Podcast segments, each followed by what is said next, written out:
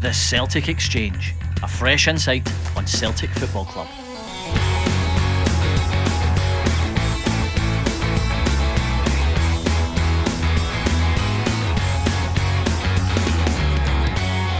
Boxing Day saw Celtic take part in their 36th competitive game of the season with goals from Liel Abada and Nir Bitton against St Johnstone ensuring we got over the line safely ahead of a very welcome winter break.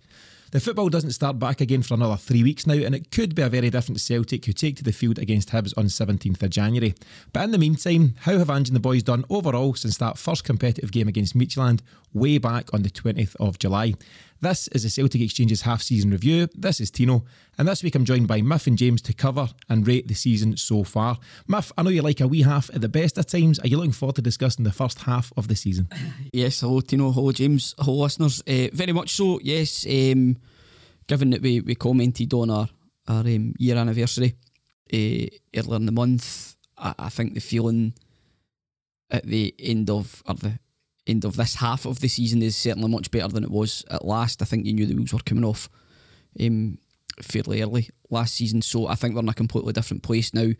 Injuries have seen us, you know, recently maybe struggle to put a decent eleven out in the park, but I think all things told, I'm I'm me personally, I'm quite happy where we are at, at, at, this stage in the process. Good to hear.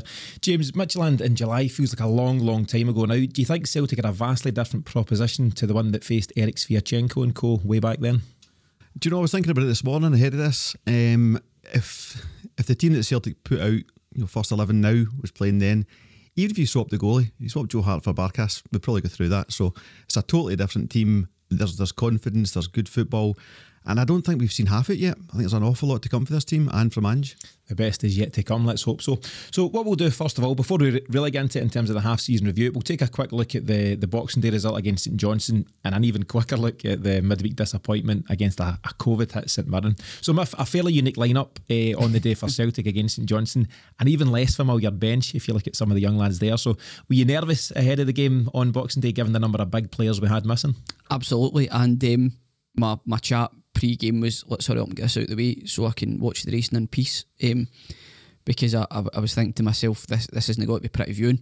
Um, in, in terms of the the lineup, I think it was just it made it made sense to use Welsh as he was fit. He's now gained experience, so I don't really I didn't see that as a huge risk him being put in there, and I thought he acquitted himself very very well.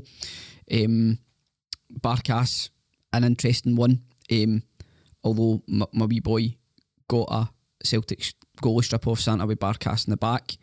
It was his choice, so we, we pretend in the house that Barkas is a good keeper. Right. Um, so does, quite, so does Barkas uh, in his quite, house. Quite hard to keep up the pretense sometimes because he's completely he's completely disappeared off the off the team sheet.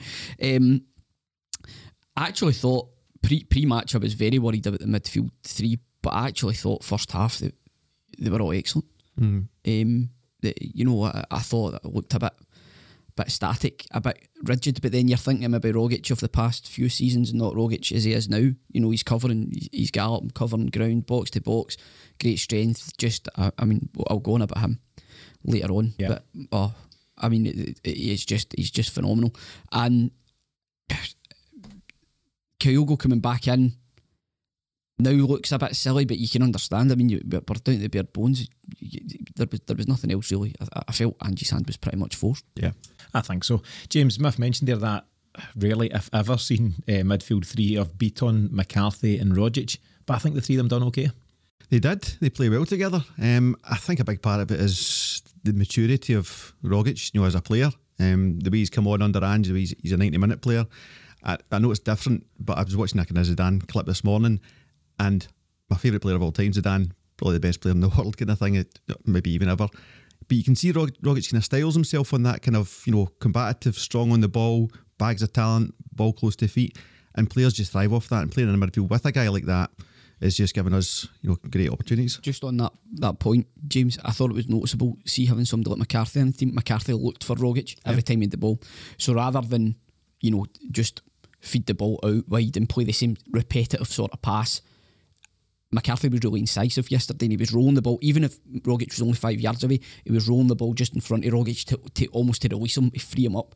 And the amount of times that they, they found Rogic just in that, that centre circle where he was able to go in the half turn, I, I, thought it was I thought it was brilliant. I, I could never have thought that midfield three in any game would have been as enjoyable to watch. But and especially on a pitch like that, and Yeah, still being able to knock the ball about, excellent. I think so. Ange spoke after the match and he said basically that it was experience that got the team over the line. And I think he's right. And you've got to include, you know, those guys mentioned, you know, the midfield three, Bitton captain on the day. Um, I thought Juranovic stepped up as well, just showed a, you know, a bit of something about him. And we'll talk about the youth and, you know, particularly maybe young Joey Dawson, but the older guys done their job. Just on Juranovic, paying paying great homage to the Abui Kouassi 88 strip. Um, really, you know, a tough act to follow. ma- maintaining those standards. He was he was excellent. The ball for the f- first goal. What a save that is for the keeper, by. Oh, aye. What a save. Um, and Abada doing what he does. Three or four goals like that. Just I know it comes for his initial shot, but he just pops up. He's just I, I, I mean, it, he's a frustrating player sometimes with his, with his output over the course of the 90 minutes. But I think it's 18, 18 Aye, con- Goal contributions, aye. as they call it these and eight, days. Yeah, yeah. eight goals, 10 assists, or vice versa. I, I just think if when he signed pre Michelin, if you were told by winter break that's what he's got to produce, You we'd all be it. happy. Yeah, yeah. I think he really benefited from benefited from the three five two, having a guy beside him rather than a lone striker or coming in from the wing. Yeah, he, he kept kind of dropping short and leaving Mm-hmm. Dawson up, and I think that worked because you seen him, him and Dawson surprisingly seemed to kind of understand. Dawson was quite happy to just sit in the shoulder and make those runs in behind. I just think it worked. Yeah, I think he did. Um, just to confirm, yeah, you're right, Miff. So 10 goals for Abada, 8 assists. So Um, really, pretty, pretty good, my stats. Ah, you're excellent. Really good numbers overall, though. Uh, James Forrest esque, some might say. Um, but yeah, Love to, love to, I mean, there's, you know, we're talking about legends here, about Kouassi, Forrest, you know.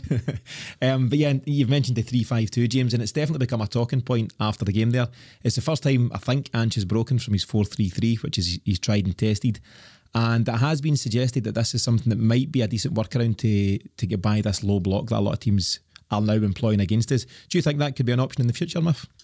Well, well, certainly because I think wh- what you see certainly at Celtic Park, I'm behind the goals. I'm old Rangers end family stand, and you can just see doubling up on on the wide men, sometimes trebling up on the wide men, funneling in to the you know about 25, 30 yards for goal, and then it's just two and two. It, it- you know, it, it's so hard to break down. I mean, there, there's loads of times guys are getting the ball in the box. Trying to make a turn, play a pass, there's four men run about them. You know, they just get crowded out. It's really, really hard. So anything, anything that we that we do just that, that tries to make us, it slows us down when, when teams do that against us. That that's obviously why they do it. It, it. They know that they'll get success if they do that against us. Because I think if you look at it, you know, you look at St Mirren, you look at Ross County, you look at Dundee United, Livingston, they've all done it and it's worked. Um, I think the key is us not scoring early. If we don't score early, I, I know it's a very obvious footballing cliche, but if we don't get that early goal, you can just you can just see a, a sort of nervousness because a pattern develops to the game, which is generally pretty hard to break. Yeah, I think the other side that is the confidence the, the opposition get in not having conceded. Yeah, and I think in the same suit, even though we did get the goal early and we get a second, I know it sounds greedy here, but a third puts it to bed. And the longer it stays 2 0, you're nervous. And then when you did concede, you were And- very and, nervous. And, and we had ample chances. I mean, we, we could easily have been five, six up by the time that, that St Johnstone had scored. Abada could have had a hat trick in the first half easily. Yeah. Um, again, keepers made another good save. To be fair, Abada took it really well on his left foot.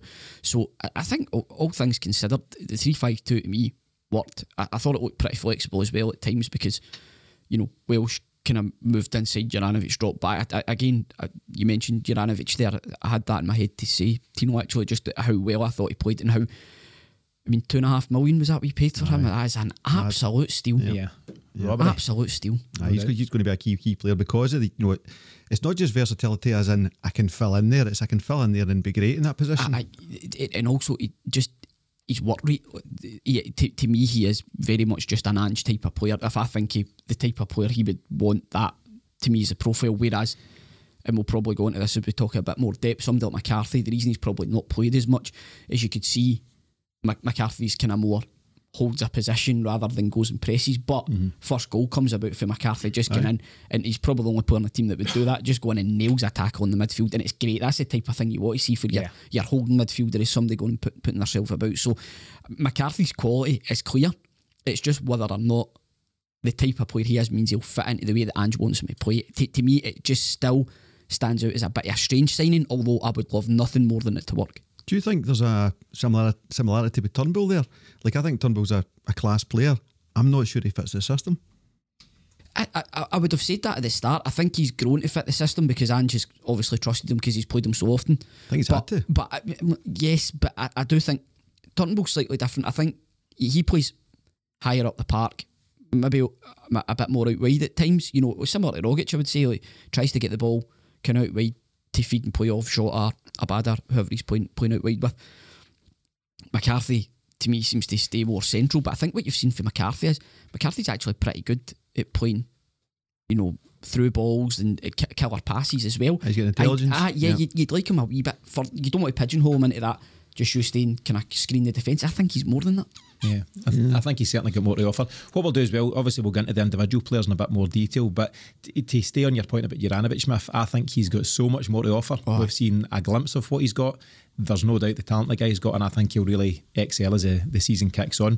Um, you'd mentioned the various chances that Abada had, and rightfully so. Important, of course, to look at the the very decent effort and the very unlucky effort by Joey Dawson. So he obviously stepped in for Kyogo around about 13, 14 minutes. He done pretty well, James. Did very, very well. Yeah, very impressed. And I think it was just, you know, it was maturity beyond his years and the presence he brought to his game for such a young lad. You know, just really calm. We talked about it in the post match yesterday that, you know, when Moffat came on, he was all kind of, I think the occasion got to him, the fact that he'd got his debut, all that kind of stuff. Dawson just didn't. He was just calm as you like. The early uh, ability to link up with a player he's probably never played with before in Abada was really, really impressive. It was impressive all round and just unlucky didn't get his, his goal. Very unlucky. Eh, As a father of a ginger, I, it was a great moment for us as a family. Seeing him coming off the bench, yep, seeing him coming off the bench, we, we all took a wee moment to reflect on that. It, it is po- just tell my son it is possible. You, possible. you can do it. Um, Dream, believe, so aye, aye, no, it was, it was, it was excellent. Um, but like, like you say, I, I, we, we- touched very briefly upon this before we, we came on air. Um, sometimes just the first touch of a footballer, first time you see them playing, gives you a good guide as to how good a player you're, they're going to be or how good a player you think they are.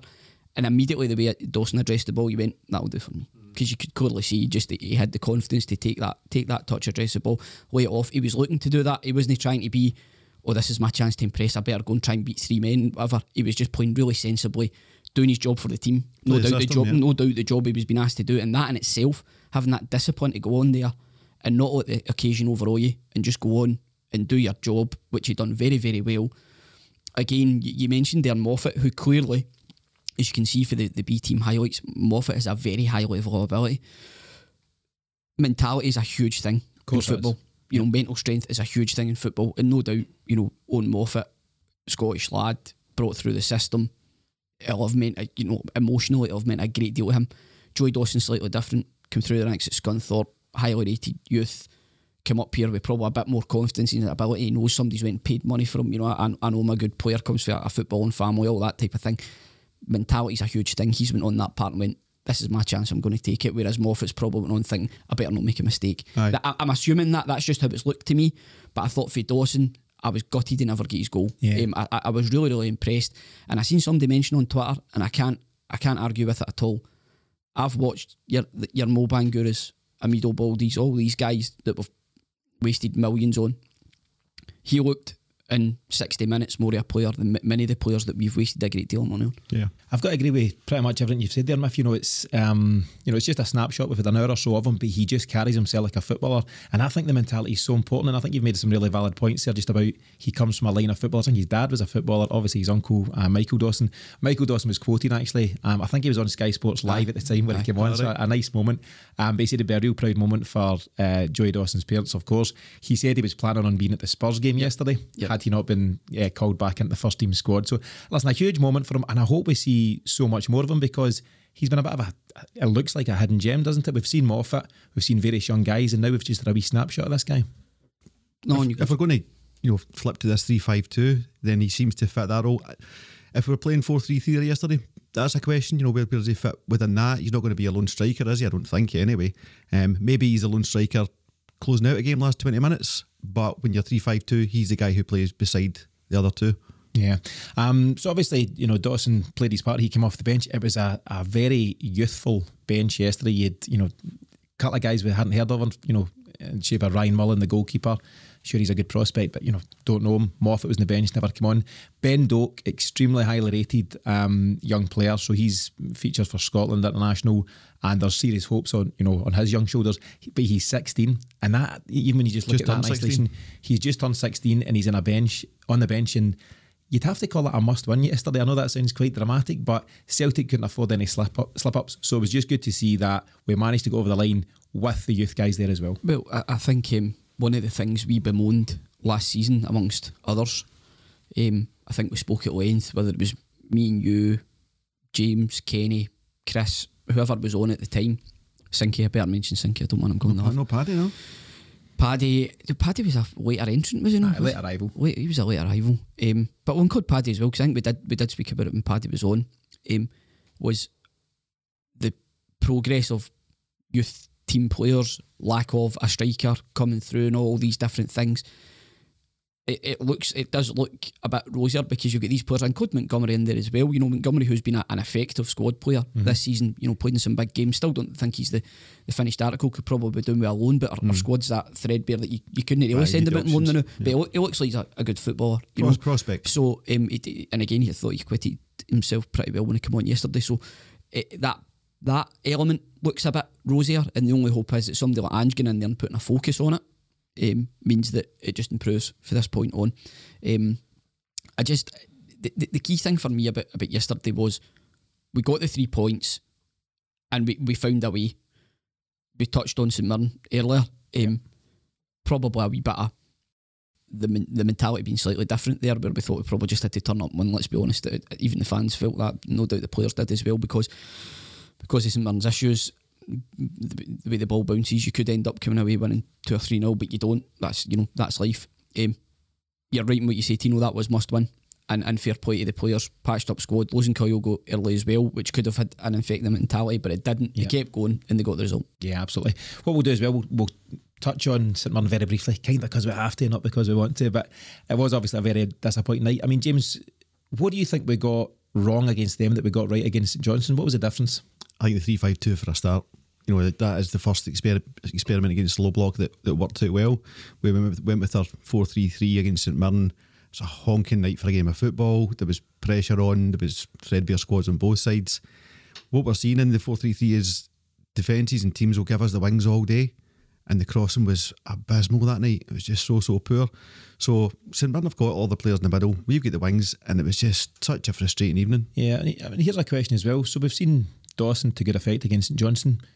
Could he not have been in the squad for St Mirren? Did Ange not see something in him early enough to I, put him in? I think he was in the squad, but he didn't get selected in because he, he was meant to be with the, the B team two weeks. He's, he's been Oh, with the first pulled. team squad for two weeks. Okay. Aye. Him and Moffat. So it's just that he's not made the match day sixteen, Yeah. but he's been in the squad.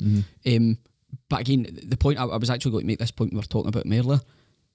Lewis Laird that covers the on, on Twitter, the Yeah, guy that the- covers the, the B team, stuff, yep. actually said. Good I, I said some somebody had asked him a, a cracking account. Somebody had asked him what about Dawson and Moffat when they get they get put in, and he like now he said Moffat. I think most people kind of know about him. You see, I post a lot of highlights. He scores a lot of goals, a lot of assists. Dawson, I'm slightly more surprised about. Um, so whatever's seen in him is obviously in training, possibly the way he's carrying himself, how, how professional he is. Again, I'm surmising here, but uh, what for what he's done in the B team, uh, uh, being promoted up to the, the senior squad seems to have come as a bit of a surprise to observers that have watched the B team. H- However, I think if you've seen that yesterday, you can see exactly what the management's seen. I think so. And I, you know, I've not seen much of the B team, James. I know you caught a, a game earlier on the season and followed some of the, the action there, but the headlines definitely have been about Moffat. He's got a couple of brilliant goals actually, and you, Yeah. you've seen the highlights of them. Rocco Um, Vata as well. Rocco, Vata, absolutely. looks like and, and those lads are they are they're still in the headlines, and I've seen little if anything of Dawson. So it's a it's a real bonus that he's came through all of a sudden. I, I- I think he, he was injured at the start. I don't. I don't. Th- I, I, to, think to, right. to, my- to mind to my mind, I think he's played some maybe ten games, scored three goals, and, and that's all fairly recent. I think he was injured at the start, took him a while to get going. So that's maybe why he's n- not been as prominent. But I still think it's fair to say Rocco Vata, mm-hmm. Owen Moffat are the guys that that really have have stolen the headlines as far as far as the B team are concerned. And if they had been promoted, it probably would have resonated with people a bit more. But I mean, it goes without saying modern technology is amazing because these guys you're seeing more and more about these guys. You're seeing their development in front of your very eyes. Mm-hmm. Been playing at stadiums like Airdrie Stadium. Uh, what's the one? What's the one in Cumbernauld? Broadwood. Broadwood, yeah. Stadium. You know, they're getting played at places like this, but you're actually seeing these guys develop. Whereas before, you, you'd have been hunting around for for grainy grainy footage of of this, you know. So it's, it's great. It's great to see, um, and it means when they do come into the senior squad, you've got a fair idea of what to expect from them. Where Yeah, they go. It's Yeah. a fair point. Um, just a kind of last point on St Mirren before we move swiftly away for that one. Um, just a question. So, eh, just just you know, simply, should Juranovic uh, and Taylor have started ahead of Moffat and Scales? There's the argument of should you always start with your best team, you know, and go for it, and then you can freshen it up. But Ange seems to always like to have some sort of quality in the bench. There's an argument that's why he had Rogic in the bench for a game, which it seemed he should have started him. I can't remember which one a few weeks ago. He likes to have Ross County. something if he needs to change it. Yeah, in fact, it was Ross County Ross and. Rogic who's come on and set up the winner. Mm-hmm. So does is that, That why he keeps absolutely is that why he keeps Juranovic in reserve and maybe to a lesser extent Taylor? And it's easy after nothing each to say you've got to start these guys, but do you think? And listen, we'll, we'll go on to Ange in, in more detail very shortly. He's not without criticism. He has made course. some mistakes. So do you think he should have started these guys? Sorry, what did you say there? Telling Juranovic You should speak about your, started your, your Yeah. Uncle Ange. You, did you say he's, he's, he's not without criticism? Did you say? He's not beyond Oh, criticism. right, okay. okay. Yeah, we'll, see, we'll see. Oh. We'll see about that. We'll see about that. No, um, it, uh, bro, recent evidence would suggest Scales probably starts in your strongest team. Definitely, he's, he's he's a better left back for me That's than Taylor. that's what I, I would I would say. That's my, one of my takeaways, and that that's not me talking down my, my good friend Greg Taylor. Um, you know, chances are it would have been a hard push to get down for Perth for him to get to Ibrox because I think he pulled in the ballot um, yesterday. So that's probably why they why they rested him. But I, I mean, uh, uh, Jur- Juranovic, and, and again on recent evidence, Juranovic and Scales would probably start most, if not every game that, that we had. As Ange want to keep somebody back in reserve just in case. He doesn't strike me as that kind of manager. Maybe, maybe, maybe, maybe he is. I, I don't know, but Well, he, he don't- I said himself, I don't rest players, they can rest when they're 45. that, that was his comments. I don't think he rests. But keeping in mind, you get into that St Mirren game, the news only broke on the night of the game that the winter break was coming forward. Mm-hmm. Ange didn't know at time of selecting his team what was ahead. Did we have St Johnstone, then Hibs, then Rangers? Three games or one game, He yeah. had to think on the move. So you've got to bring that into consideration to an extent. I don't know if it did come in. He's thinking. I think he's saying what's. And bear in mind, he had a, an injury ravaged squad himself. He's going. You know, he's pulling in young boys for that game. He's thinking, what's the strongest team I can put out? I don't know if Juranovic was carrying a knock of some sorts. I think. I think it's one out of two. For me, Juranovic should have started, but Taylor should should not. Should have stayed on the bench. And I think Scales the better player. So I don't think too much. I don't. I don't think Ange is overthinking these things. I think he's thinking, I need to win this game. I think we're overthinking it. I think we are. I think but you you- are. you know what it's like. You know what it's like in football manager when you've played two games in a week and somebody's at hundred percent and then somebody else is just at I ninety don't know. six. What, what age are you? You see, they're just at ninety six percent. You think I better, I better leave them on the bench today. I don't get involved in that. You don't play football manager. I do not, Miff. I'm Where you too go? old. Um, anyway, I just wondered as well. We talked uh, at length about these nine games that Celtic were going to face in December. It ended up being eight games, one seven, drew one, pretty decent. But I just wonder, with so many games, with such a depleted side, was it maybe inevitable we were going to drop points somewhere? and it just happened Absolutely, to be St. Ab- absolutely. I think it's time. Timing's everything in, in life. If uh, if the draw had came against St Johnstone, we'd be sitting here like, oh. Whereas it came against St Mirren, then we got a win. We got a win. You expected Rangers to put St Mirren away. They did. You go, well, do you know what? Six points behind. I think I'm on record the saying if we were within ten points Ten, at, the, yeah. at the swing round, I'd be happy. We, we thought that would come up. Yeah. We've got the we've got the call. league we've got the league cup in the bag. For me, you know, I, I, I, my question to MD that isn't happy is what the hell What do did you you, expect? Yeah, from Yeah. where you were. We'll get to all of that. So we'll move on to the review and we can we can look at where we are, where we think we'll be, and you can gloat Miff about how accurate you were or not. We'll, we'll dig into the Yeah, tapes I- to find I- out. I- again, um, if we were nine points away, I'm not saying I'd be sitting here happy, but it's just that I I think it's acceptable in the context of what the the, the bin fire that he was left. in. Yeah, that's true. well, I'll tell you what. So, as mentioned, St Johnstone there was our 36th game of a long season so far. There's plenty more uh, of the same awaiting for us from the 17th of January onwards. That's the date we return uh, against Hibs. Monday night football, Miff. Uh, one to look forward Lovely. to. We'll see how that goes. So, what we'll do here, we'll split the review into a few sections and we can then cover each section in a bit more detail. So, there's four sections in total. Those will be as follows Section one, the results. This will be a short summary of how we've fared in those 36 games. It'll include a breakdown of each of the competitions we've featured in so far, uh, and that will then set the, the tone for the conversations that follow. Section two, the players. So we'll take a look here at the men who've been pivotal in the season so far. We'll break this down into new signings, existing players, and academy players, and the guys that have been making the headline for us. Section three, of course, Smith, don't get too excited. It's all about the manager. Oh. So, appointed back in 10th of June, Ange has fast become Miff's favourite Australian since Joe Mangel.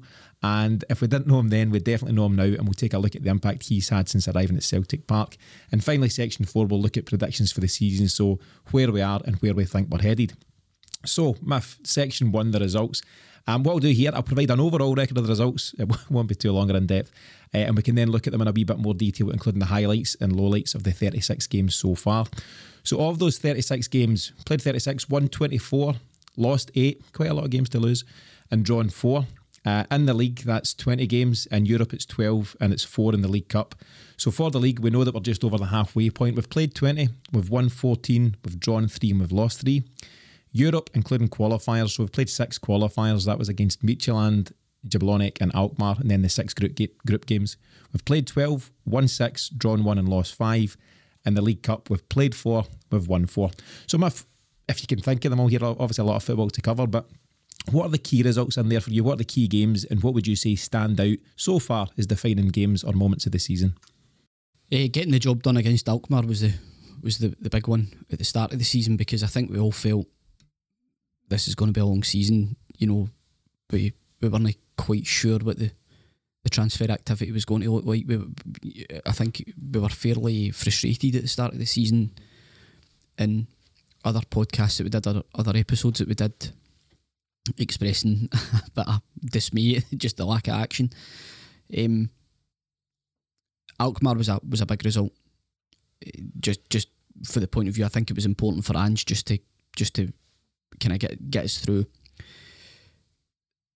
The Hearts game where we where we lost, and I know it is a game that we lost, but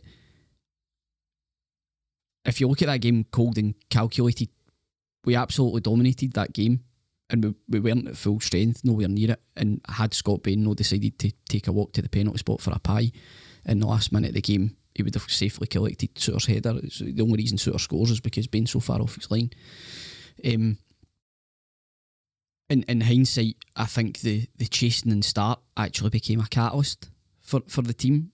Um, the deadline day business we done with Jota and Carter Vickers now looks like, you know, I know Kyogo's a, a, a standout, but the, the depth that Carter Vickers and, and Jota have brought to the squad is is outstanding. Um, after that, where did we go away? I we went went away. I brought Kyogo. Kyogo was signed, wasn't he? We went away. I played out in the wing with Eddie in the front. We- Aye, um, and again, that it was a kind of it was a bit of a tame affair, really, wasn't it? Eddie's Aye. missed that sitter in Yeah. the first the first half. You know, for a for a Celtic Rangers game, it was it was just a bit it was just a bit turgid. But the the main the main points for me are the are the the, be- the better performances for me, as in footballing performances, have come in Europe. That's been that's been the key for me. I think that shows us when teams don't come just to sit in against us, we go toe, toe for toe or toe to toe. Don't go toe for toe. You wouldn't want to swap toes with MD. You go toe to toe. Eh, you wouldn't want to swap toes with me after 20 years of amateur football. it's a bad sight, lads. Um, I think that's when, when we see us at our best because, you know, we, we defend fairly high and we're happy to go one one on one and it's, it, you know, it's heart in the mouth stuff. But going forward, I, I just think it frees up like a Jota, Abada, Kyogo, and you can see there why we've signed them. They're just so direct and dynamic. I just I just love it. And the, the- even though we get beat, I think the Leverkusen away performance gave us a belief that we can do this. Yeah. Did I mention we went to that one, Miff? Hey, you may have you may, you may have uh, spammed me some, with some photos when you were there of many many large steins of uh, strong German beer. Yeah, great trip. Um, but yeah, James, as Miff rightfully says, you know, it was quite a, a chastening start for Celtic. So their first three games, um, or Ange's first three games, competitive football in July, we draw with Midtjylland at home. You and I were there to see a Abada score the, the opener and then, you know, beat on done, done the thing. Um, we've then lost to Midtjylland away and we've really struggled, haven't we? We kind of you know, lost that in the, the Wednesday night. And then we've been beat 2 1 off Hearts. So three games in, no wins for Angie, and immediately the pressure's on. And listen, the media could not wait to think about Oh, they it. were Oh, they were loving it They and put that on. They were hoping this was the guy he'd be gone by now and all that kind of stuff, and he, he called them out on it there, Yep. saying he probably had a, a book on it. That's right. And we've then followed that up. Obviously, the first one was against uh, Jablonik, Jablonik, I don't know, potato, potato. But the um, we get grief after that. We won 4 2, but it was all about the goals we conceded. Mm-hmm. I think Starfelt may have been at fault for Yeah, one and different yes, things. if you actually look at their Conference League run, they aren't the, they aren't the absolute Donkeys, you think? donkeys that we we probably thought they were. I mean, we blew them away, mm-hmm. absolutely blew them away. I mean, it could have been ten nothing first half easily, and they've actually had really good results Yeah. in that in that run. We went there, and, and actually they played quite well at Celtic. I think it was one was it one 0 or two 0 at Celtic Park. You know, So, You know, but they, they actually defended really. I thought they looked a better team at Away, Celtic Park yeah. than they did at home. But we just we absolutely blew them away. Yeah, I mean we've beat them seven two over the piece, and at that point, James, you know some of the the early signs of Ange balls kicked in. We've beat Dundee six 0 We've dealt with Hearts pretty comfy in the League Cup. We've beaten Alkmaar two 0 at home, which was a huge result in the bigger picture because we know how tough the away game become or became. We then beat St Mirren six 0 St Mirren that we've drawn now nil with the other day, by the way.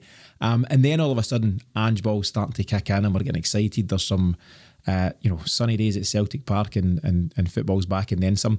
Then, as you mentioned, Miff, we've got that uh, defeat by Rangers and that's kind of brought us back down to earth. I mean, what's your take, James? Miff's touched on some of the early stuff, you know, some of the the excitement in Europe. What's the what's your kind of summary of the important games in those in this opening six months or so? Yeah, not, not to start an negative, but I think Midtjylland was important to really sharpen the the scouting team's mind as to goalie. You know, it was that was a game we went right. This guy's know it. You know, we saw it against West Ham, and then we saw it against Midtjylland in an important game. So uh, that that was important in terms of what we needed in the team. Results didn't work out. Like you say, uh, Dundee, St Mirren, you know, six goals a, a piece. You know, six goals for each game. You're thinking this is going to be great. You know, and it was beautiful to watch. You know, that kind of football, just real flowing, real Celtic football. And I think what happens after that is teams get a read on it and they go, right, if they're going to play like that, we can't play football against them. And like the difference is in Europe, they go, well, we're going to play football against them. So we get two football, footballing teams, like we saw with Betis Leverkusen, and that kind of thing.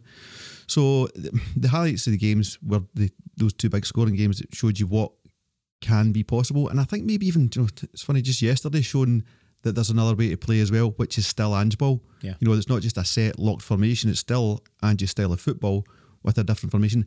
And I'm, I'm wondering if we're going to have to see that change within games. We go over 4 3 3, and do we need to actually alternate from that to 3 5 2 during a game? Yeah, it's possible. I mean, a couple of key questions, Miff. I was going to ask uh, two questions and one as such. Is there any games that we should have won but failed to do so? And vice versa, any that we did win but maybe kind of got away with? Livingston and Dundee United are the very obvious ones. I think the Dundee United game, whilst we weren't great, we hit the bar about four times. Livingston, we've missed a penalty in the last minute. You know, the season's completely different. Uh, I don't want to get back to Warburton era Rangers here um, and get back and replaying every game that you've lost. But th- those two are very obvious. They're two games at home. We should have won. Um, Should, should have lost to Ibrox as well.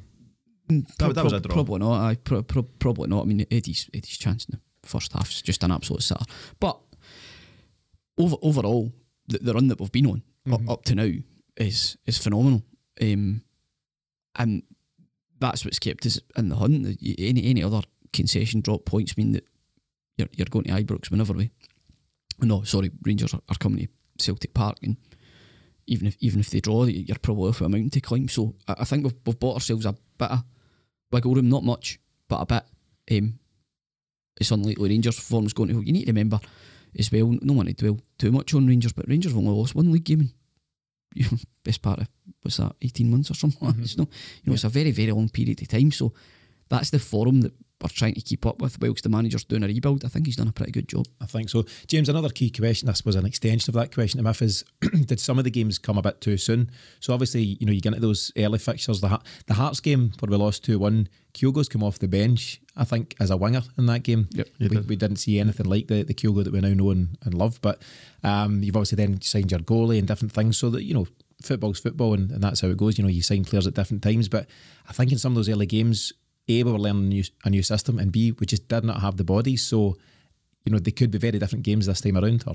in the second half of the season. In and out, you know, you've got Eddie and, and Christie there, two guys who had their eyes on moves, you know, pretty early on, um, if this season, if not last season, and that's that's fine. You know, if, if they're ready to go, but I think that interfered with our uh, settling down, settling into things. I certainly think that blocked obviously Kyogo playing at Ibrox through the middle, which would have changed that game in itself. Maybe he scores the one that he didn't.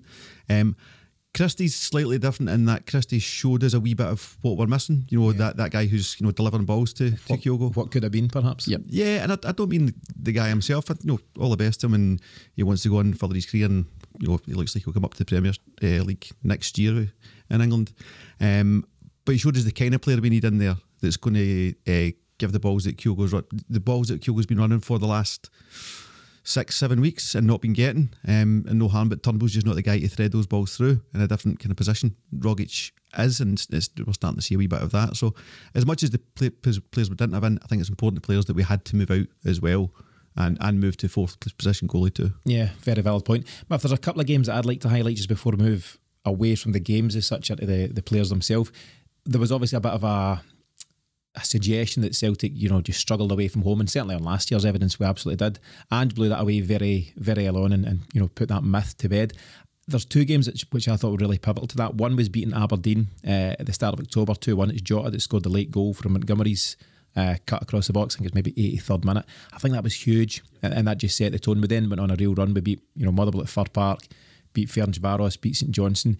And a game, eh, a midweek game, I thought was really important we beat Hibs 3 1 at Easter Road. And I thought we were exceptional that night. So it wasn't just a turgid, grinding out and away result, James. I thought there was just some real good football on show, particularly the first half. And it showed that we can also play ball away from Celtic Park. Yeah, if anything, that I think I thought Celtic were quite merciful that day.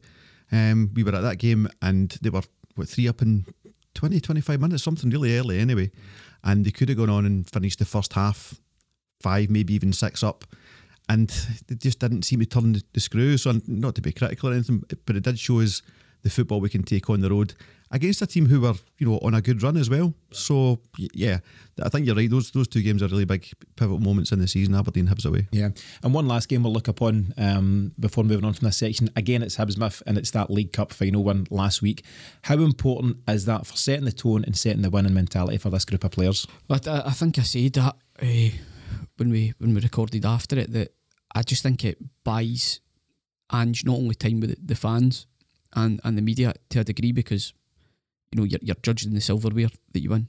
Um, I think it also buys him a bit of kudos if he needed it with the players in terms of belief. You know, buy into what I'm asking you to do and you'll win things. You you know you'll be a winner, and it, it just helps towards that mentality.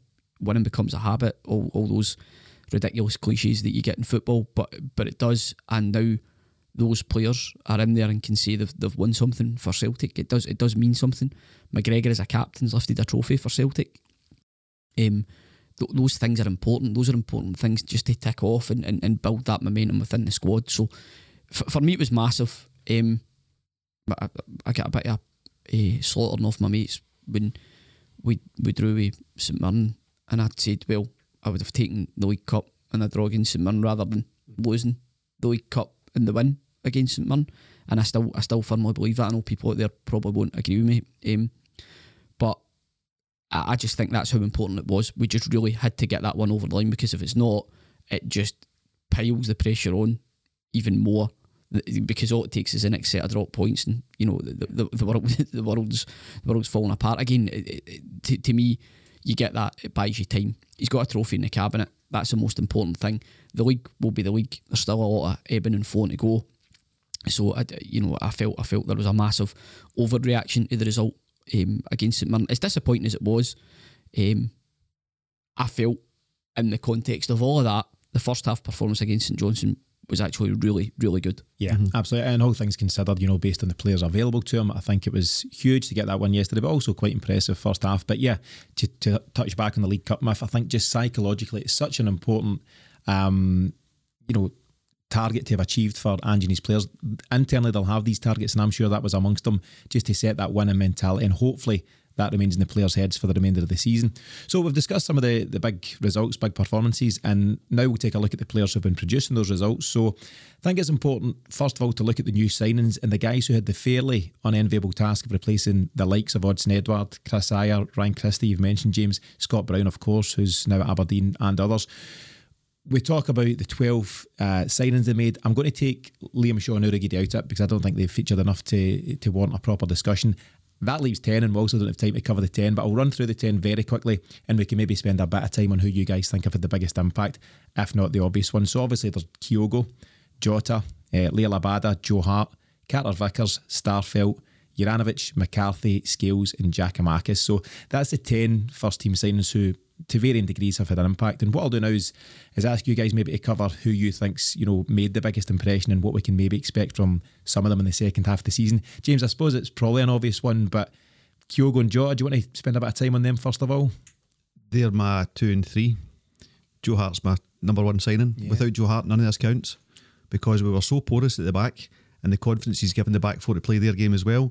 I loved what Jota's doing, love what Kyogo's doing, obviously, but none of it matters without Joe Hart. Yeah, So- it's a great point. Just in terms of some of the stats, so Kyogo, uh, he's got 16 goals and five assists. Jota, eight goals and six assists. Joe Hart, zero goals, zero assists.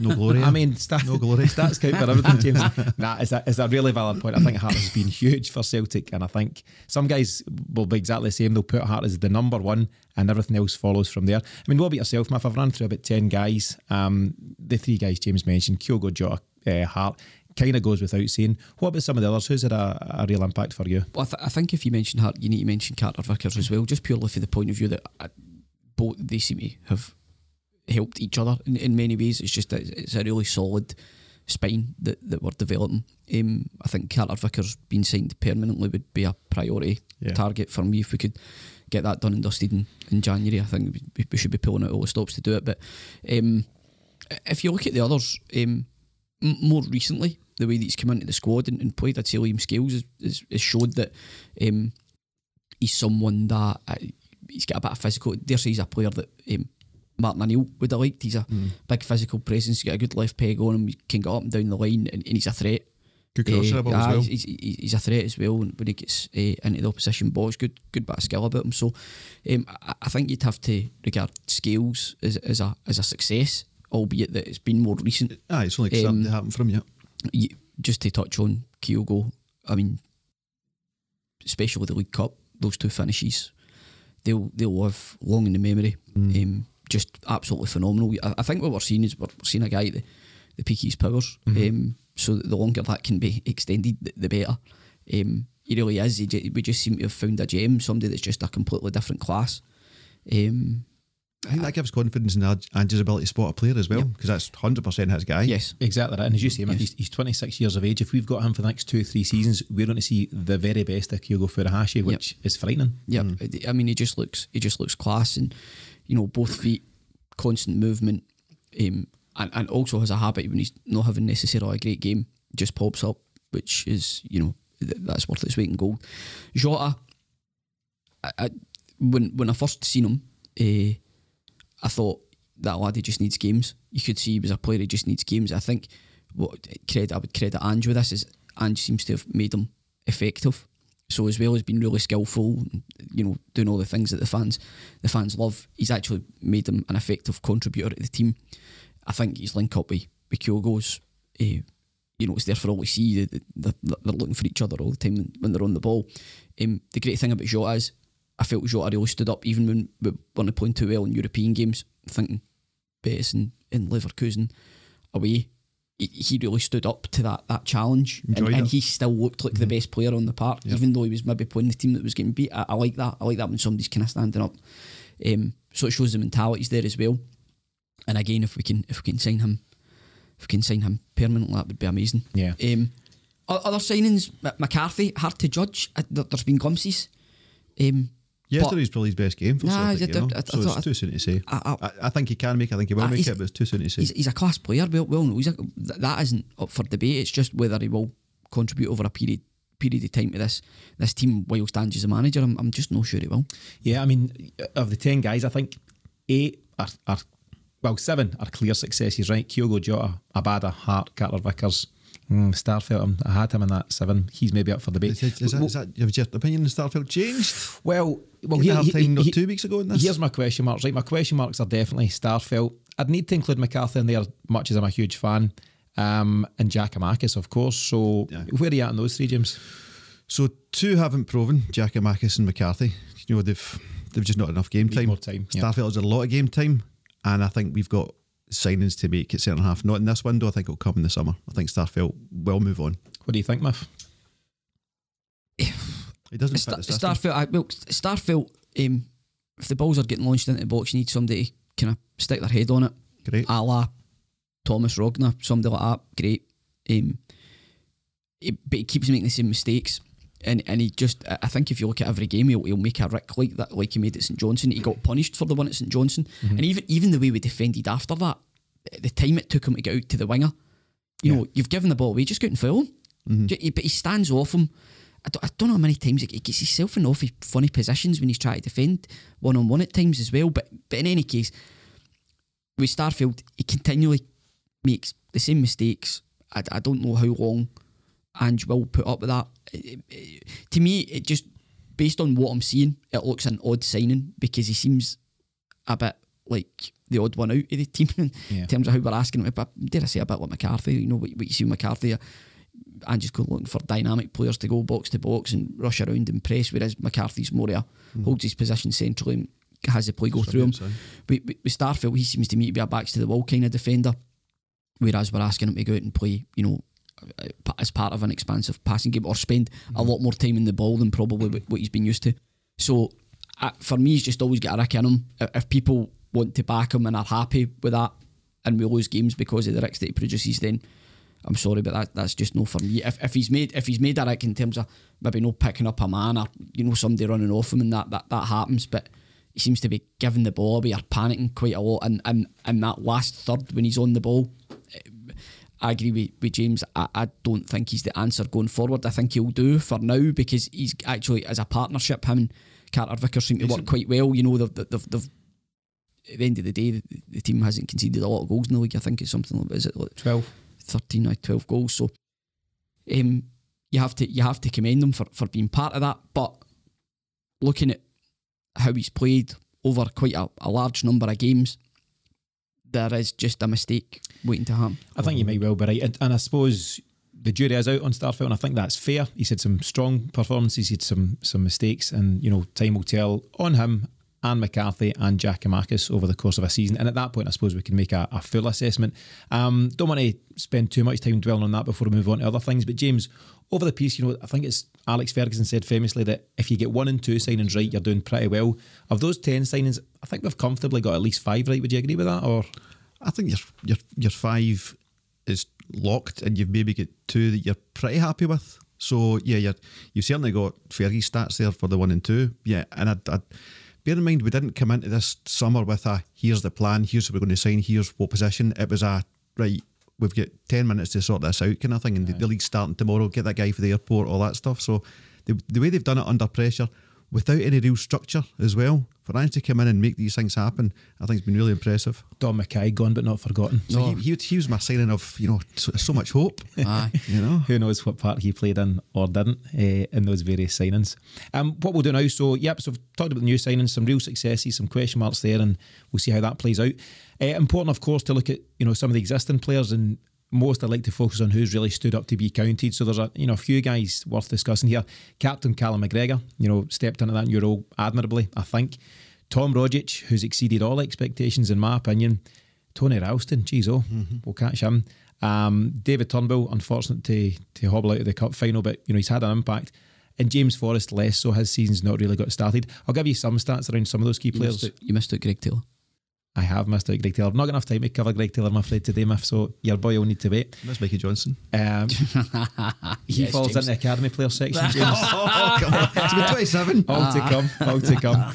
Um, but yeah, in terms of some of the stats, Tom Rogic, he's only got three goals, but he's got eight assists, which is good numbers considering he's not played a huge deal of football. He's you know had his injury woes as well. But I think actually there, there's a really good article today in the Athletic about how much Rogic has stepped up this month.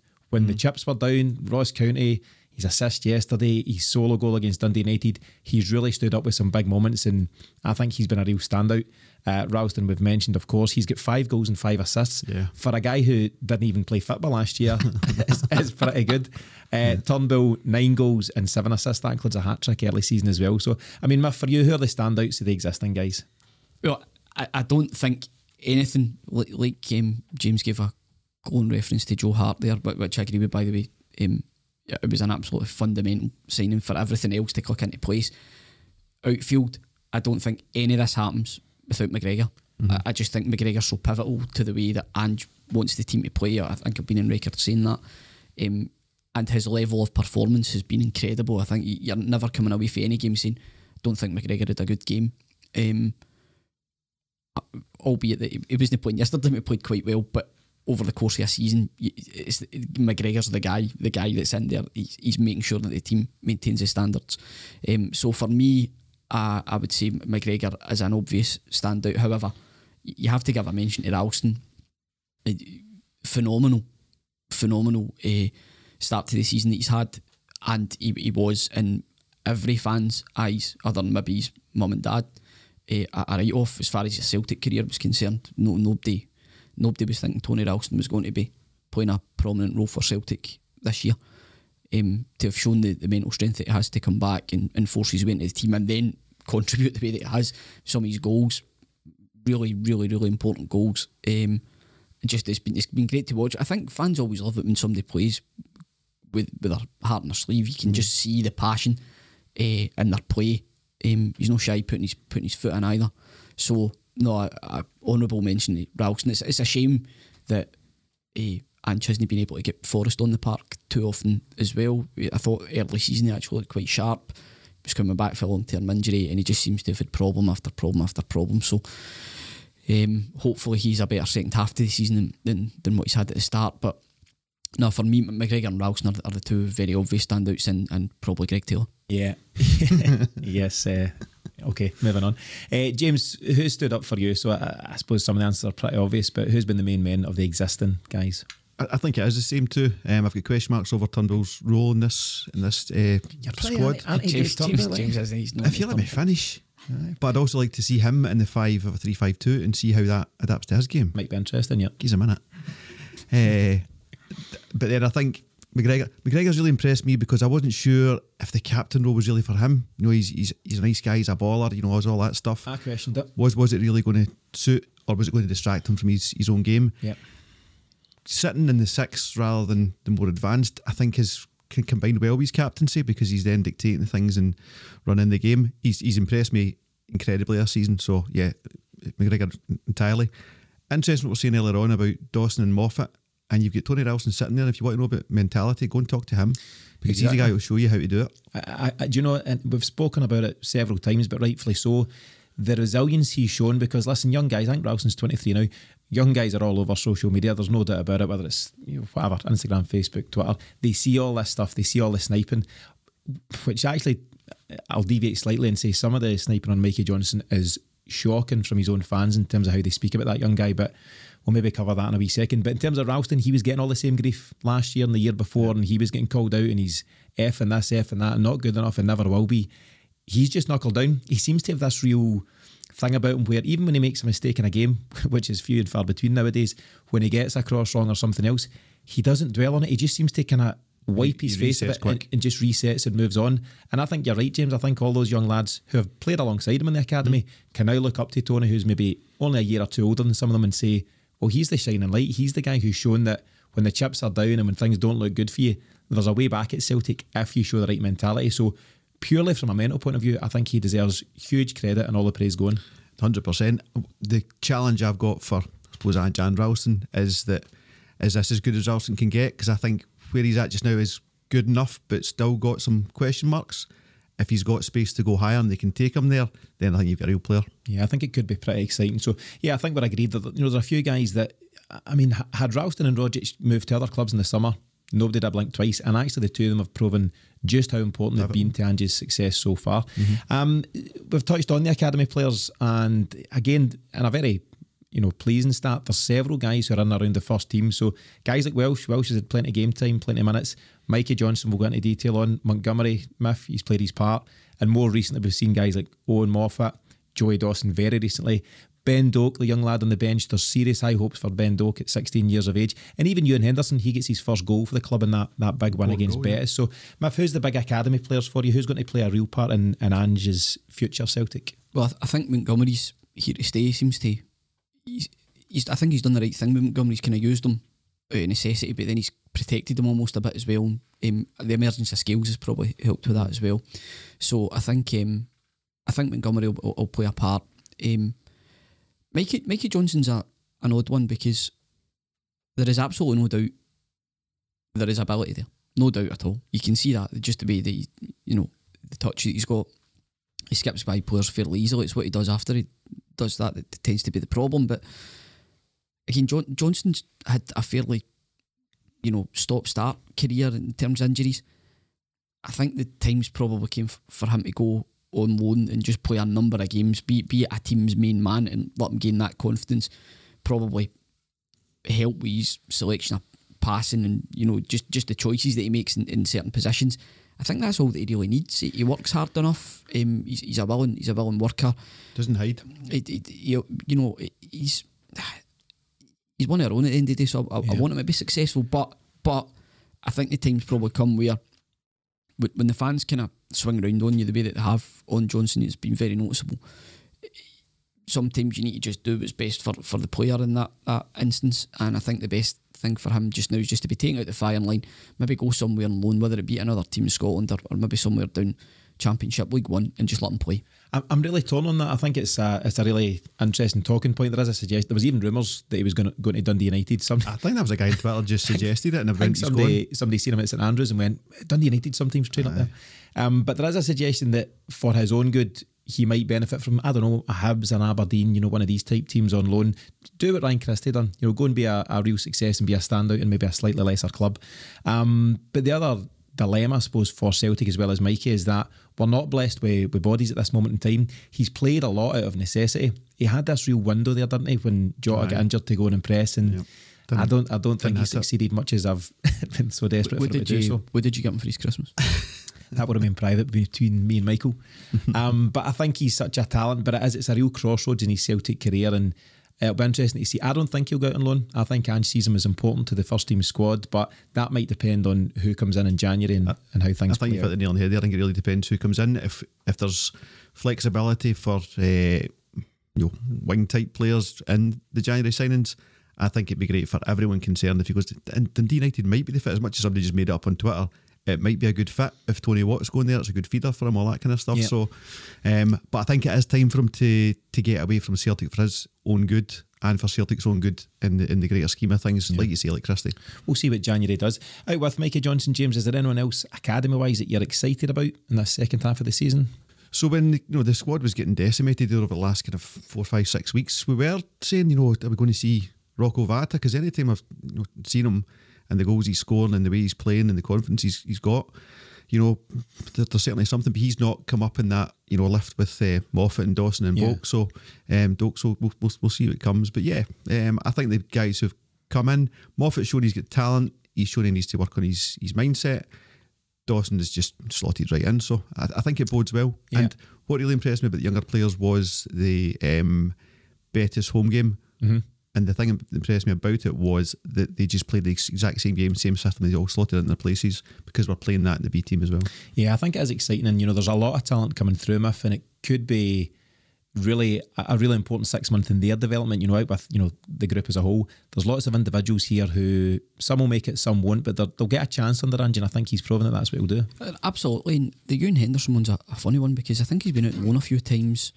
Doesn't really seem to have stood out particularly much. Um, but whenever he's played in the first team, I, I think he's he's looked fairly decent. You know, he looks like maybe maybe one of these guys that playing at the higher level seems to suit him. If that makes He sense. well, yeah. He just he, he just seems to have a good brain. I, I, I like I like watching him playing. Um, I think one person we haven't spent too much time on that I would like to mention Stephen Welsh. Um, a lot of people weren't too happy with the amount the amount that Welsh played last season, but I think it stood him in quite good stead. I think he looks a lot more solid proposition this year, and I thought he did a really good start to the season. Um, when things were a bit threadbare, and you know, a lot of a lot of players were, were agitating to leave. He was a really solid presence uh, in, in the defence at, at that point, albeit that I think it was Alkmaar away kind of turned his back on the ball. And you know what it's like once you make that mistake, you then fall down the pecking order. Starfelt's come in, but I, I mean, for for watching games, I think Welsh has probably made less mistakes in games than what Starfelt's made. Um, but he doesn't seem to have been trusted with that running the team. At the end of the day, Starfelt's a big money signing, so you, you would expect him to play. But I think Welsh has played very well whenever called upon, and again fits into that category of being a threat in the opposition box as well because he attacks the ball really well at set pieces. Um, I would I would say Welsh. I've, I've been happy with his contribution, but I expect that he will feature a lot more going into the second half of the season. And like many guys under Ange, he can also improve. I mean, the interesting thing about that Betis game was the scorers on the day was Welsh, you know, one of our own homegrown, David Turnbull, who obviously came through the Motherwell Academy, and Ewan Henderson. So it's really promising. I think there's real serious young talent at Celtic. We, we spoke in previous episodes, maybe back at the start of things about how there was a lack of guys coming through. We spoke about the obvious ones in terms of Forrest, Tierney, McGregor. There wasn't a lot else happening, and all of a sudden, maybe through necessity, but you are seeing that there are you know good young talents at the club, and I think Ange's the kind of guy that will give more of a chance than Lenny may have done previously. So it'll be really exciting to see how they all fare. The, la- the last thing I'd say on Welsh is that I think he's got a ways to go in terms of his ability and talent and development, but he's a leader, and that's one thing that is he's got naturally. So that that's a good thing to have in our tank. Yeah, very promising. So we'll now move on to everyone's favourite topic, certainly Miffs, the manager. So appointed on the 10th of June to a Celtic support, I think it's fair to say at that time who were reeling from the breakdown of the whole Eddie Howe saga. And listen, I know you weren't on board with that anyway, Miff, so no need for I told you so's and all that, but you, you maybe called that one right. James, I'll come to you first. How did you feel uh, about the the announcement of, of Ange Postecoglou the moment you heard the news, you know, in the, the immediate aftermath of that? So I mean, I had a, a 24 hour panic, and you know, initially I was like, we've gone from a known guy who seems to play the kind of football we want to play in Eddie Howe and all that kind of stuff to someone that just through my own football ignorance I hadn't, hadn't heard of.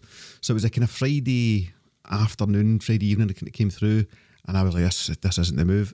Saturday morning, got up and looked into it a wee bit, and I was like, well, actually, there might be something in this. So I, I think in one of the groups we were on, I kind of went, this is horrendous. And then kind of 12, 15 hours later, I was like, well, let's look at this, and there, there might be something. So the initial reaction was not good through my own football ignorance, and I've learned my lessons. Yeah, Miff, obviously you knew all about Ange at the time, so tell us how you felt when you heard the news. well, no, listen, I, I was in the same boat as James, to be perfectly honest with you, because as much as I love football, um, Oceania, Far East, probably a bit of, bit of stretch in terms of in terms of my knowledge. So I did know that he'd taken Australia at the World Cup.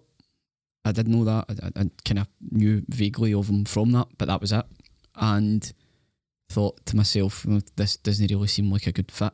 Um, as you know, I wasn't too on board with Howe. Um, I don't think a PE teacher was what was required for the task um, that was laid out. And based on his jumper and trousers combo, I think we've got the friendly Johnny in, um, who is able to galvanise the, the squad and, and, and get them playing. Um, I, I don't think I've ever wanted a Celtic manager to succeed more than I want Ange to succeed. I just think he is exactly the personality we needed, the character that we needed for the stage that we're at. You know, everything happens for a, for a reason, and I think he has just been the right personality to come in, lift the club, and, and point us in the direction that, that we want to go. I think I'm on record as saying as well in, in previous podcasts, he feels like the type of manager that he's come in. You know, I don't think he's necessarily got his eye on a move to England uh, uh, with any immediacy. I think he, he very much has come in with a view to doing a rebuild and see where that takes him. And if that takes four or five years, then then great. I hope that there's not the chance of him disappearing after 18 months.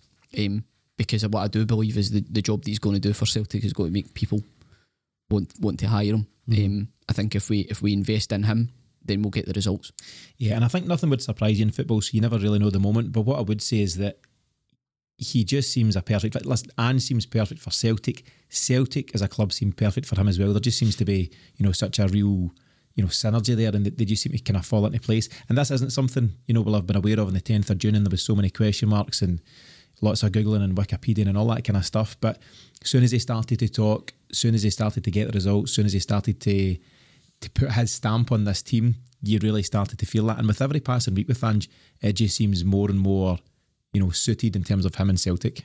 Yeah, I think there's a, a few things off the football pitch that happened with Ange, and it's the the mic'd up came out quite early. I think it was his first or second training session. Very, very clever move by the media team. Very, aye. Hats off to them for that. And it was like, whoa, wait a minute, this is something. And then maybe a month later, I think it was maybe just before the, the game at Ibrox, it was the way he spoke about his own family's refu- refugee journey and what it means to be a refugee and how much that chimes with a lot of Celtic fans anyway. It's like, well, there's something more to this guy. There's real depth to him. The way he deals with the media, the you know, know, I remember Lennon snarking back and all this and stuff. There was none of that with Ange. It was just like you're shut down, mate. will do it. You know. he's he's very measured in his responses and he he takes a wee pause sometimes you know he gets he gets thrown all sorts of curveballs and nonsense in, in the mainstream media and he just takes a wee second and then it all clicks into gear and he gives some incredible responses I mean, I'm sorry, I'm sitting here chuckling because we're only a few weeks away from the one year anniversary of Lenny's inverted commas. uh, just as you were sitting there talking about that man, I had that image in my head, him just sitting like that, man, I can't get it there. Want to fight with him? Um, no, he, he, deals with them well, and uh, again, another thing that, that stood out to me when when we appointed him. Um, I don't know if you lads are into your cricket, but we're in the midst of the, the. Ashes. not even Um, a wee bit England are just are, they're actually getting their arses handed to them as, as we speak. Um, but the Aussie sporting mentality is a ferocious one, and Ange Ange has been brought up in that in that system, whether it's Aussie rules, cricket, football, uh, soccer, as, as they would call it, rugby league, rugby union. It's ferocious. They they are they are programmed to win. Um, and, and that's that's what we're getting. We're getting a guy coming in with that mentality and instilling that mentality and, and attracting people into the squad with that mentality as well. Um, how he deals with the media is is very kind of matter of fact and, and black and white. But I think that's what it needs sometimes. Is you know the, the, the amount of ridiculous questions, and, and that's not a Celtic specific thing. The amount of ridiculously bland, stupid, and pointless questions that interviewers ask managers after a game.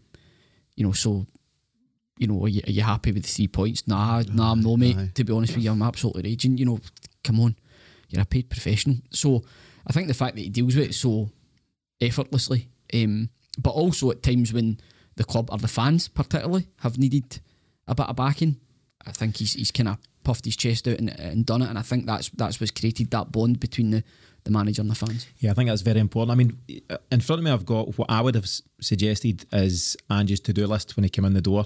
There's seven key points here, and listen, there's probably more, so feel free to chip in if there's anything I've missed. So, first and foremost, he had to build a new squad, and, and we've seen that with the 10 first team signings, which I think we agree, you know, have been mostly successful. He's had to deal with the loss of some key figures Captain Scott Brown, Ajer, Edouard, Christie, etc. Um, he's had to build the confidence of a demoralised team. You know, went for the 10, failed spectacularly.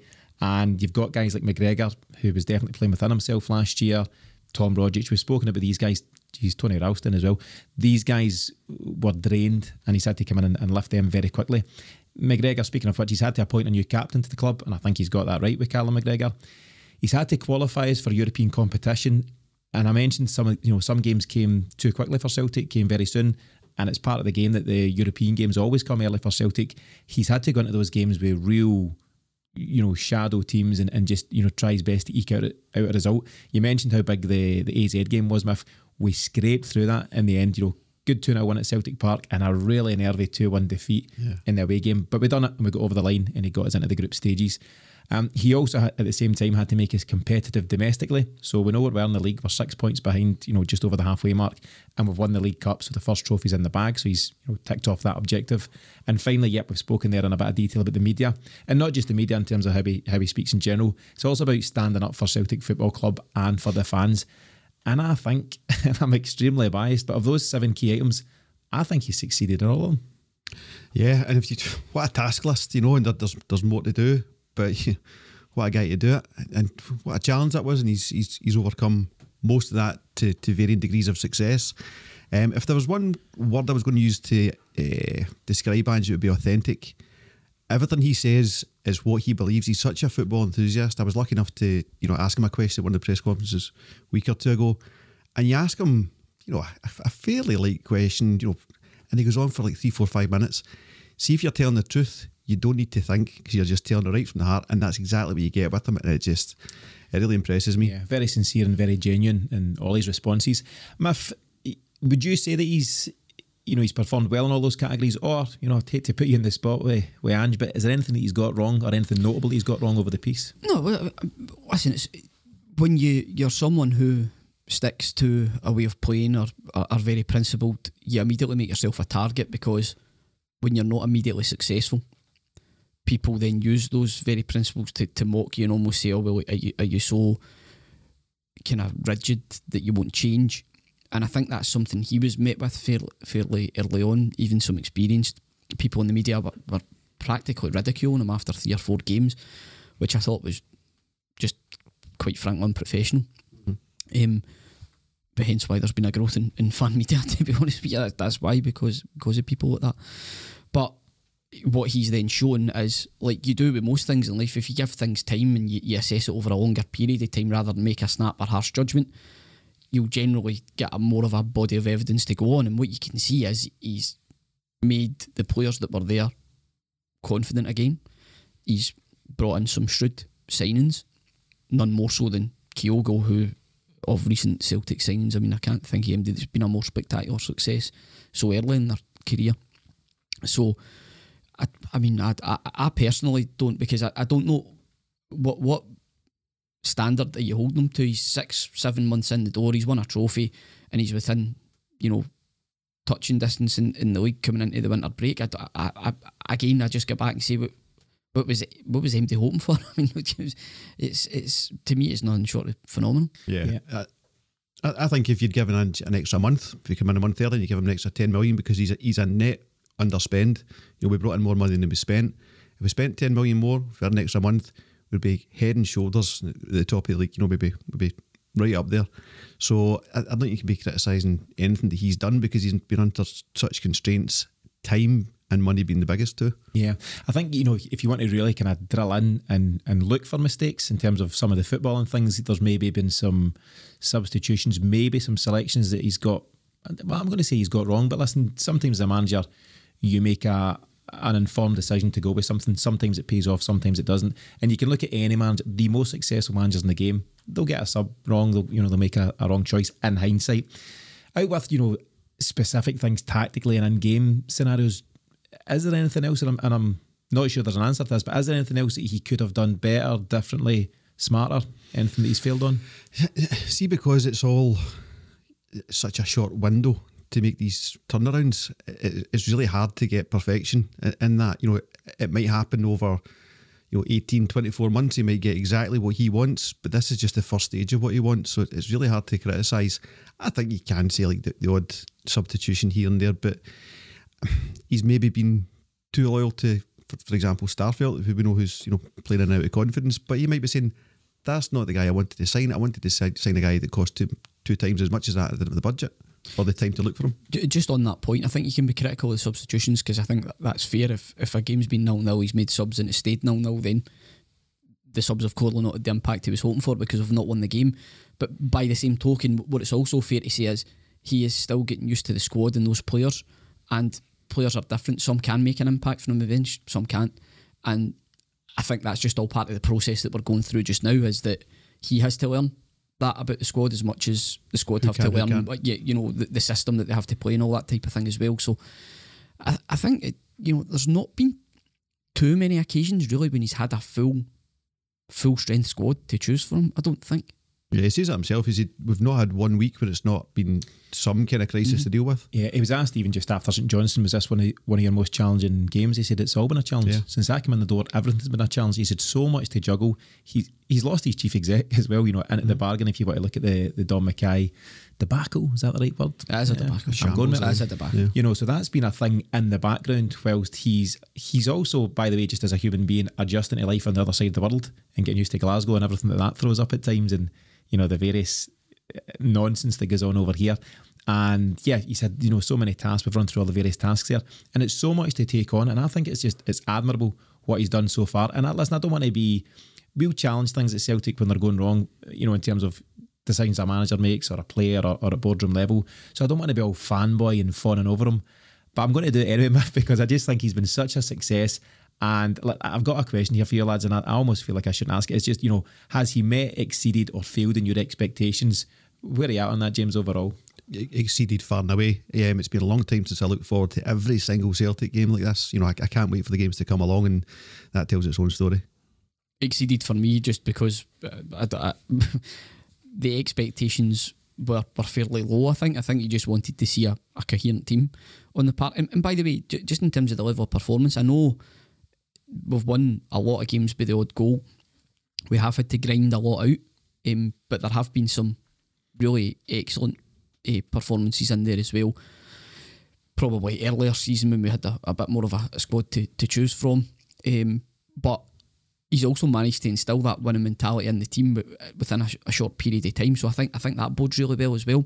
When we do get a full strength squad back and he's, he's able to make those changes in game that, that, that we're discussing, then I think you know it's going to it's going to be even more enjoyable to watch come the second half of the season. So yeah, exceeded expectations for me. I, I, I just I'm, I'm really looking forward to the second half of the season. Like like James says, you're looking forward to games now. You feel there's a bit more of a connection between the, the team and the fans. That despite the fact that there has been a fairly unsavoury backdrop with the board throughout all of this. And again, I think that makes the job that Ange has done even more special. Mm-hmm. Yeah. James, just as we finish this section of the manager, overall, what are you expecting from Ange uh, on, on, on two fronts in the remainder of this season, 2021, 2022, and beyond? Do you get the vibe that he's here for at least the medium to long term? Ange just told you when he's going to go, as soon as the challenge stops. So we're here until we're fully dominant, maybe having made some form of an impact in, in Europe as well. Once that is consistent, it will start to get boring for. He's already told us that. So you're probably looking at, you know, two and a half, three, four years, something like that. Hopefully longer, but he's kind of indicating that's where he would be. He's got great self belief. He's got great ambition. So I think he will eventually move on to something, but only be once we are fully dominant. Yeah, I'll just take a wee note of that. 2025 European Cup champions. Yep. find out find out where it's getting hosted. You know, tickets in the ballot. You know. Uh, what about yourself, Muff? So you know your your expectations from Ange this season and beyond. Push Rangers all the way, whether we win it or not. Might be a bridge too far this season, considering where we came from. I, have no. no, but I've been consistent with that. I'm not. I'm not going to. I'm not going to chuck it away now uh, and win the Scottish Cup. So a cup double, cup but double. maybe falling we're, short. We're the new well, Johnson. That's not a great, great place to be considering considering where they are right now. Um, so yeah, it kind of steps us nicely into you know the final section of the half season review. Basically predictions, you know, overall for the remainder of the season. So just as a very kind of brief summary to allow you to make a, an informed shout, James. Uh, league wise, as we know, we're six points behind with 18 games remaining. Obviously, that includes three games against Rangers, two of them at Celtic Park. So where do you think we'll fare league wise? I, I heard your groan there when Miff suggested we're not going to win it win the league by four points. That's fairly comfortable. So you don't think yeah. it'll be, you know, even as tight as maybe a you know a goal difference goal like that. Nah, I think they'll slip up somewhere. It might even be in January against Aberdeen up at Pittodrie. After with fans, hopefully. after they have their fire sale in January. Well, you, you've been to factor into that's it. Really that's, do. that's what you don't know. That's yeah. that's the big kind of. I don't think that'll happen. You know, they always seem to find the money from somewhere and you know sell a bit of paper to somebody and they give them ten million. So mm. um, I don't think they'll have the fire fire sale. If you ran a business like any business, you would absolutely have a fire sale. It's an absolute car crash in there, but they never do. They mm-hmm. don't learn their lessons. You've mentioned Miffs. Obviously, January is important on and off the park for Celtic. There's the big suggestion there's a few Japanese players coming in amongst others that we, we, probably haven't even heard of or been linked with so far, at least in the in the media. Um, but as a you know, it's a it's a it's a two way street. We've got to look at who Celtic may sign and also what's happened across the road. You know, they're, they're their biggest rivals, the the current league champions. Um, you know, I give myself the vote there. um, so you know, where do you see going? You still think we'll fall just a wee bit short despite everything at play? Um, we, we may that's the, that's where my expectations are. We may fall short just on the basis that, as you rightly say, Rangers are the champions, and as it stands at the moment, have a settled squad. They know how that's to do the job. Thing. However, come January, you just don't know what's waiting round, round the corner. Um, my my own thought is they'll, they'll probably sell some, um, but they they've shown that they can maintain this level of form. They've done it last season, and they're, they're halfway through do, doing it this season as well. But the difference is, if we stay on their tail, that creates a different end to the season than what they had last season. Yeah, pressure. So there's pressure. They've never had pressure. Exactly. Yeah. They, they, you know, they, they won a, a canter last year. Um, so that that's just, I, you know, there's there's a lot of things that are intangible at this stage that you'll then get to see as we get into March, March and April. So stay on their tail and, and, and then see what happens. I'm, I'm not saying that we, we can't win the league, not at all. But just to keep that pressure up is is my expectation. If we don't, I'd be severely disappointed. But the I think you, you go into the Scottish Cup, you, you may win. If, if we if we push Rangers all the way, fall short and have won the two cups, I think that's a great season, is my opinion. Okay, so I mean, in conclusion, James, you think we'll win it by four points. If you think we might win it, we might not win it. Great, We'll win the treble. great insight. We'll win the treble. Uh, I think we'll. I think we will win it, James. I'm going to kind of you know put out there, but I think it'll be even neater. I think it might be. I haven't a got that in point my or hat. two. Um, so we'll see. So a wee, a wee bit of variety there in the predictions. Uh, Miff, as you've mentioned there, you know Scottish Cup. It'd be great to lift that as well. In, in addition to League Cup, we've got Alloa away at the Indodrill Stadium Saturday, twenty second of January. I didn't realise that. Well, I'll amend my, I'm in my prediction. Then. Just be happy push Rangers. That's it. So hopefully a Scottish Cup to follow. What about Europe? What's your hopes there? So we face Bodo Glimt, they're the Norwegian champions. We've got them not till February, bit of a break. Uh, so 17th at Celtic Park, then 24th away from home.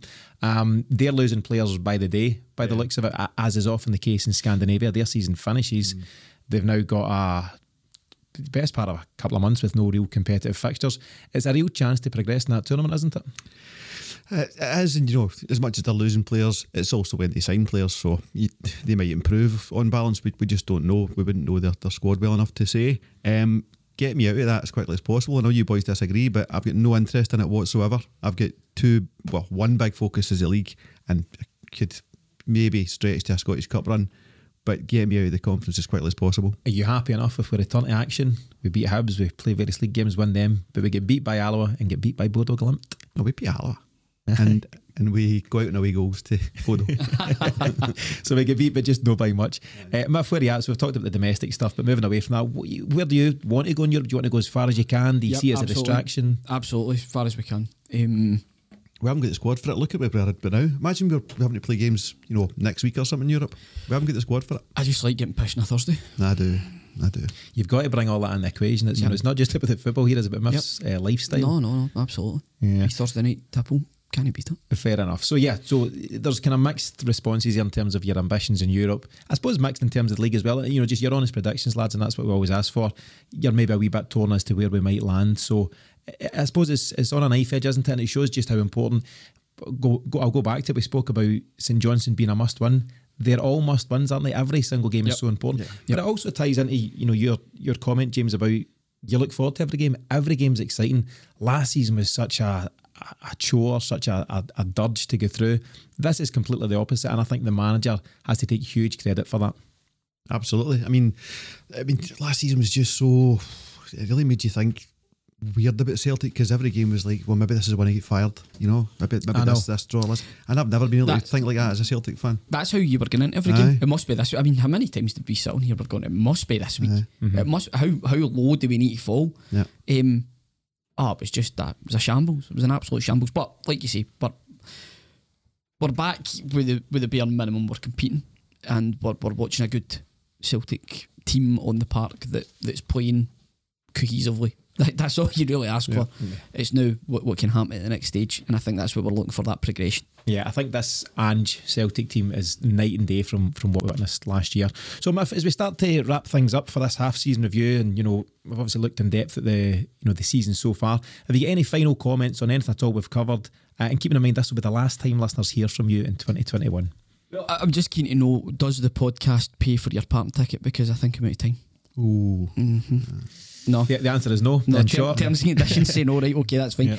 Um, no, I- listen, I- I'd just say, first, firstly, I'd like to say thanks to the, the listeners for continually tuning in, despite my questionable at times patter, um, and also the fact that quite a lot of the, the time period we've been running hasn't been hugely successful. Um, it, it's been it's been great being being part of this, and whilst I found it partly uh, therapeutic at times last year, I've really I've really enjoyed it. Really enjoyed it. As, as you'll notice uh, when I go off on one of my many many tangents, one thing I do enjoy is speaking about Celtic. Um, and to be able to come and come in and do it most weeks with, with you guys has been excellent. So uh, thanks to thanks to um, everybody for, for tuning in and, and giving us their support. As far as Celtic's concerned, we're in a far better place than I thought we would be uh, as we wrap up in 2021. I just hope that 2022 sees us continue the progress on and we, we really do push Rangers all the way in and hopefully put them at the post. Yeah. Likewise, James, any final comments on Celtic as we now stand in December 21 and any festive words of wisdom? there's no wisdom here. Um, I'd, I'd, I'd echo Miss uh, comments on, on thanking the, the listeners. I think they've been you know, great following us through this you know journey, if you like. Um, Yeah, and yeah. in par- is, there it is. particular, I would say the guys on uh, Twitter who like to have a bit of back and forth, and we really enjoy that. We're all Celtic fans, and we, we enjoy the different opinions. As you can see, we, we've different opinions in the team ourselves. Um, Celtic wise, I, I just you know touched on the, the um, post match yesterday. I don't think we've seen anything like we're going to see from Ange's team. You know they talk about Ange's second year teams are the, the real ones, but I think we're going to see a lot from them in the second half of this season. A lot of football, a lot of goals. Yeah, this isn't end, James. This is just the beginning. Oh, you bring back the thunder. A great, a great philosopher once said.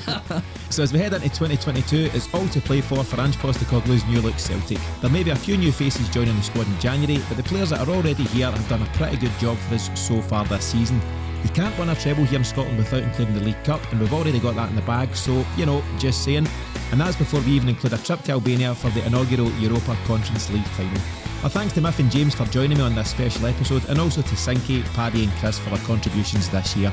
I'd also like to take this opportunity to thank you, our listeners, for all your support during 2021, and to wish you and yours a happy and healthy new year when it comes. We'll see you again next year.